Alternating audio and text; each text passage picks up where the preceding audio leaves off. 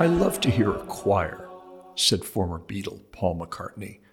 I love the humanity, to see the faces of real people devoting themselves to a piece of music. I like the teamwork. It makes me feel optimistic about the human race when I see them cooperating like that. This is Wyoming Catholic College's weekly podcast, The After Dinner Scholar, and I'm your host, Dr. Jim Tonkowich. There was a time not so long ago when every church had a church choir. Ordinary people knew how to sing parts and often tackled difficult pieces of music with wonderful results. At Wyoming Catholic College, the choir loft in our oratory and during special masses such as our upcoming graduation mass, the choir loft at Holy Rosary Church here in Lander, are crowded places. Our students love to sing. Starting at the beginning of this year, they've had the added inspiration of a new choir director, our composer in residence, Paul Jernberg. Mr. Jernberg is also the founder and director of the Magnificat Institute of Sacred Music.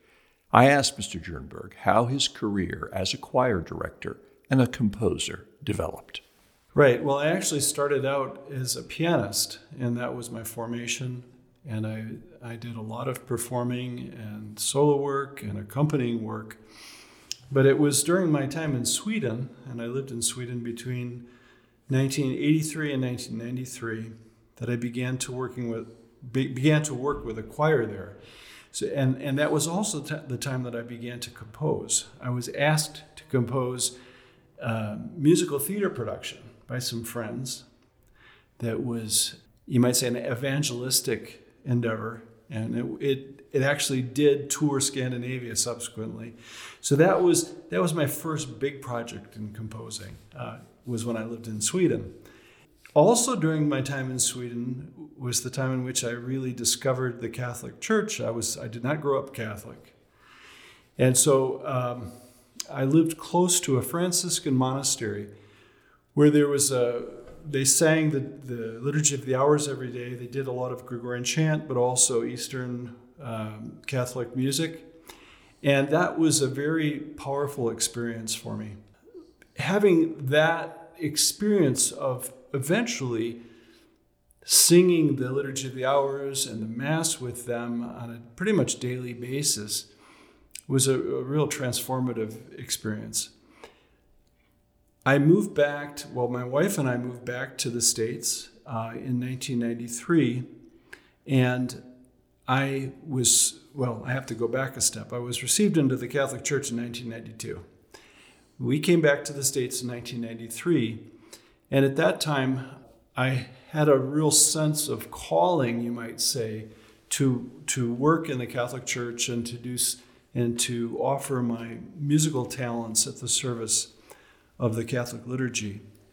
There was a whole development, even though I started out as a pianist, eventually got more involved in choral conducting, and then, uh, especially coming back to the States in 1993, I began working in the inner city in Chicago. I'm from Chicago originally, and I worked in an inner city parish there for two years.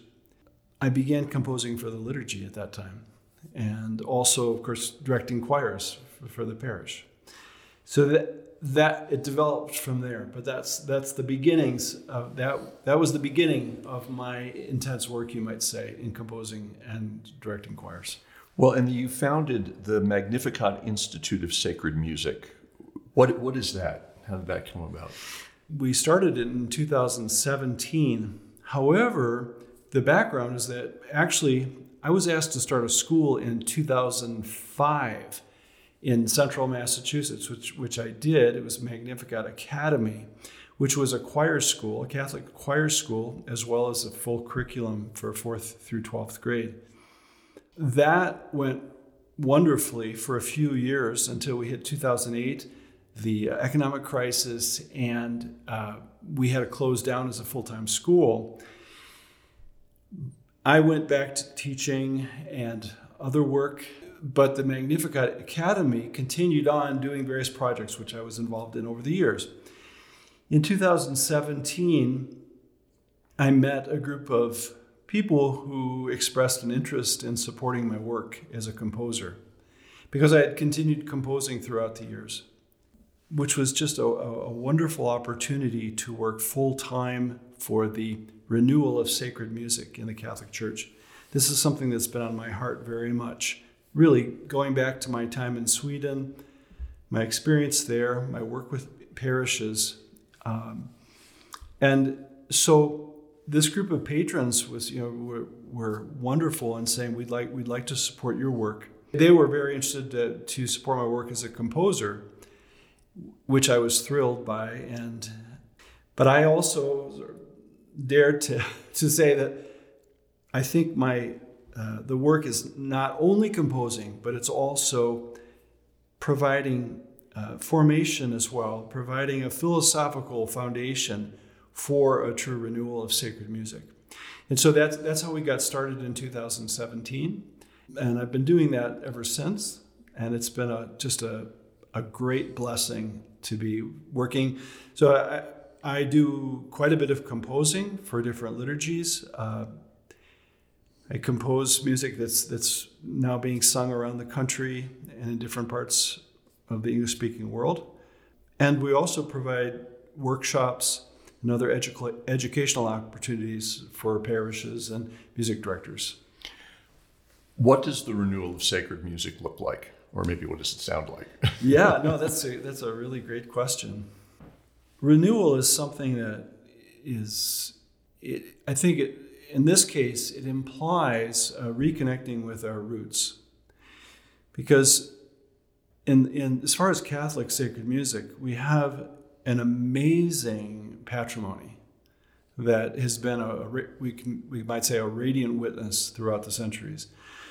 Certainly not in every every parish everywhere, but the repertoire that we have of Gregorian chant and sacred polyphony and other works, classical works, has really shown out. You might say as a beacon light of of, of a witness to to the transcendent dignity of the Catholic liturgy. Over, but over the centuries, we might say, especially we can see, well, most obviously, a lot of people see something happening since the Second Vatican Council. But I think it, it's, it's clear from studying the, the history of sacred music that it, it, it, it goes back farther than that, a process by which we sort of got cut off from our, our, our roots in sacred music. So that I guess we might put it in terms of a question. When we attend Mass, when we participate in sacred music in Mass, is it speaking to us of the transcendent dignity of the liturgy and of the Christian, of the Catholic faith and of Christ? And this is, this is what our music has done. This is part of the, the glory of our sacred music tradition, is that it speaks of this great dignity my experience is that the, the people I've met, most of the people I've met working with sacred music are wonderful people who are doing the best they can with what they have. And I think so, but the idea of renewal, it might say, first of all, it's a reconnecting with our roots. It's uh, a, in such a way a rediscovery of the greatness of our tradition on the one hand.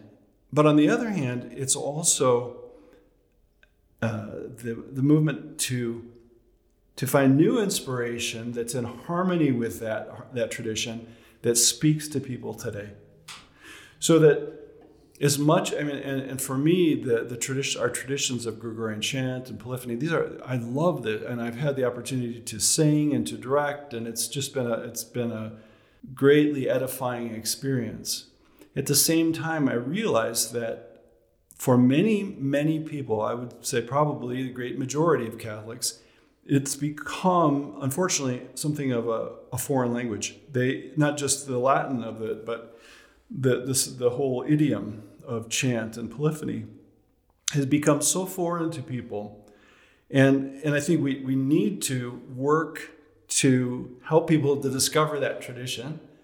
But there's also uh, a great need as i see it to find new forms, to find new inspirations that are, are in harmony with this tradition, that, that speak and ins- speak to people today and inspire them and help them, help restore this sense of, of our music being a, a witness to the, the beauty of our faith. Now, you've composed multiple masses. Um, the Mass of Philip Neri, and we're using that music at Holy Rosary here in Lander. Um, the Votive Mass of the Holy Spirit, Mass of St. Monica, and Mass for the Persecuted Church. I'm sure we can talk about any of those, but tell us about the uh, Mass for the Persecuted Church. Yes. How did that come about, and how's that been received? Well, the inspiration for that Mass began back in 2015, 2016, when ISIS was very active and there was there, a lot of people were being displaced, or you know, there was a great persecution going on in the Middle East. And at that time, I, uh, I started a choir called the Coronum uh, Chorale. Lots of, of, of former students and uh, parish choir members and so forth from around uh, the Boston Archdiocese in central Massachusetts to do a series of benefit concert, concerts. And that was, a lot of that was actually music of another composer, Roman Hurko, whom I greatly admire. Anyway, so that, that's how we started with this, this very, became a very large choir, over 100 members, just to work somehow to pray for and to, to, to develop our repertoire to be able to sing for the benefit of our persecuted brothers and sisters, especially those in the Middle East at that time. Uh, then a few years ago, well, two years I guess now, uh, I met Father Benedict Kiely, who's the founding director of Nasarean.org. That's N A S A R E A N, because there's some other Nazareans on Nasarean.org on, on the web. But anyway, Father Father Benedict is uh, he's been working for several years now uh, to s- help promote awareness of and prayer for our persecuted brothers and sisters, especially in the Middle East, but also in other places of the world. And his organization uh, has all sorts of great projects to help people in very concrete ways. And so we met at a conference a couple of years ago and had a one, wonderful set of conversations. And in those conversations, this inspiration sort of fell on our laps. The idea, well, what if we were to do a mass for the benefit of the of, of these people who are suffering, and uh, so greatly. And the idea being not so much a benefit concert. To, not, not, it wasn't. The idea was not a concert to raise money, but rather a mass in which we could highlight this need and call people to prayer for them.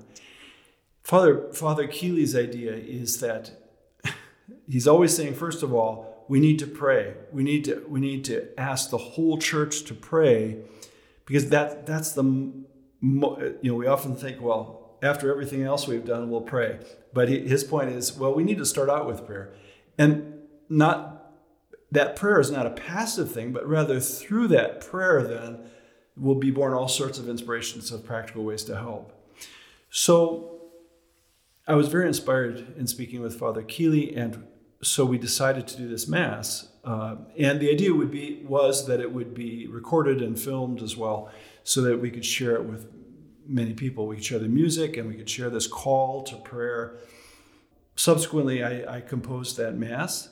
The mass was celebrated last October in uh, St. John's Parish in Clinton, Massachusetts and we had our Coronum Chorale, the same group, plus new mem- all sorts of new members, and it was a, it was a glorious experience. We had our, our, the Bishop of, of Worcester, Massachusetts, Bishop McManus, Bishop Robert McManus, who was there with us, and Father Kiely was the homilist, and so it was all recorded and filmed, and now it's uh, people can can listen to it and hear it uh, on on YouTube. Gave it a title theirs is the kingdom of heaven. It's also we're also preparing another version of it with commentary uh, that will hope, hopefully will be presented in the next few months as well. Well, now you're here in Lander. You're working with our Wyoming Catholic College Choir. Yes. How's that going? That's wonderful. They're uh, they're an amazing group of young people.